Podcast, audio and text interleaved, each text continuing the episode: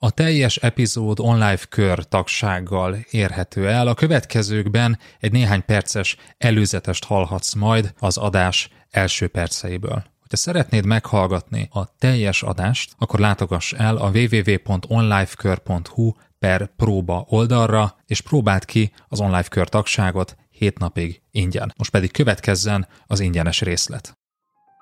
Lehet, hogy szállítod az eredményeket egy hétig, két hétig, de vezetőként nem az a feladatod, hogy két hét alatt mindent szétverj magad körül, amikor eláraszt a munka. Hogyan kezeld a drámaian megnőtt terhelést? Második rész. Üdvözöllek, ez az Online Management Podcast, én Ungvári Péter vagyok, és a mai adásban folytatjuk beszélgetésünket üzlettársammal, Berze Mártonnal, arról, hogy Mit kezdjünk azokkal a helyzetekkel, amikor hirtelen egyre kevesebb erőforrásból, egyre kevesebb emberrel, egyre több munkát, eredményt kell elvégeznünk és elérnünk? Hogyan álljunk helyt egy ilyen helyzetben vezetőként? Mit jelent egy ilyen helyzetben egyáltalán a siker? Ez a sorozat második része. Tarts velünk! Mit tegyél, amikor eláraszt a munka, amikor drámaian megnő a munkaterhelés? Erről a témáról beszélgetünk immár a második alkalommal, és az első alkalommal beszéltünk arról, hogy a nulladik lépés, egyáltalán az elindulásnak a, az alapfeltétele az, hogy átkeretezzük magunkban ezt a helyzetet, és azt mondjuk, hogy hm, alapvetően nem változott meg a helyzetem. Továbbra is az a kihívás, hogy korlátozott időben, korlátozott erőforrásokkal elérjem a legfontosabb céljaimat és eredményeimet, és erre képes vagyok, hiszen jelenleg is eredményes vagyok, még akkor is, hogyha nem tudom most, hogy hogyan, hogyan induljak neki. És, és most erről fogunk beszélgetni, hogy mi ennek az első lépése. Hát ami paradox módon az, hogy nem indulok még el. És a legelső lépésünk az, hogy álljunk meg. Így van, Boros Laci barátunk, aki szervezetfejlesztéssel foglalkozik, nemrég tartott egy webinárt, és, és ő úgy fogalmazta meg ezt a helyzetet, hogy ha túl sok a munka, ha túl sok a feladat, akkor a legelső dolog, amit teszek, hogy megállok. Az első lépés, hogy nem lépek sehova.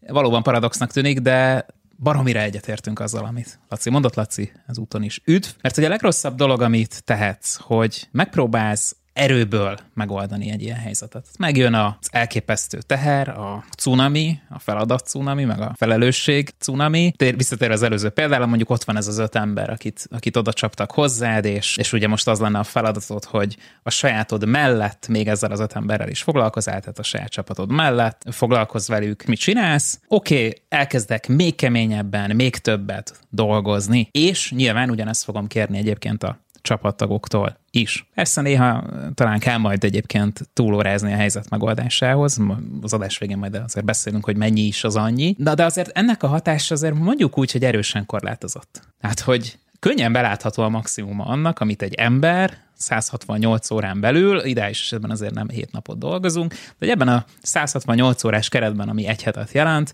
mégis mennyi időt szán munkára, és mennyi az, amit te vezetőként reálisan elvárhatsz a csapattagjaitól, hogy ők is odaszállják ezt az időt. Egyrészt, hogyha napi 12 órát dolgozol, és ezt várod a csapatodtól is, az nem fenntartható. Ennek az egyik oka az, hogy nem vesszük észre, de csökken a határhaszon, tehát hiába dolgozunk többet, az a plusz 3-4 óra, amit naponta ezzel eltöltünk, nem jár akkor eredménnyel, sőt, bizonyos szempontból talán kisebb eredménnyel is jár, hogyha ez nem jár azzal, hogy egészen egyértelműen látjuk a prioritásokat. De a másik, könnyen lehet, hogy elveszítjük azokat az embereket, akikre szükségünk lenne a sikerhez. Eddig tartott a podcast ingyenesen elérhető része. Hogyha szeretnéd meghallgatni a folytatást és további több száz vezetői tananyagot a hozzájuk tartozó írásos jegyzetekkel és videókkal együtt, akkor látogass el a www.onlifekör.hu per próba oldalra, ahol az első hét napban ingyenesen teheted meg mindezt. www.onlifekör.hu per próba.